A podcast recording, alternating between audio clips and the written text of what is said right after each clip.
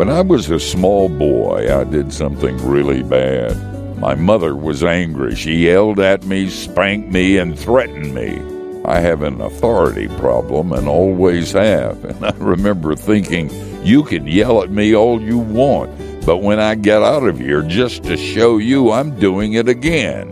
Then I walked by the kitchen and noticed my mother crying.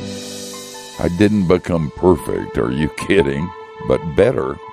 Tears will do that.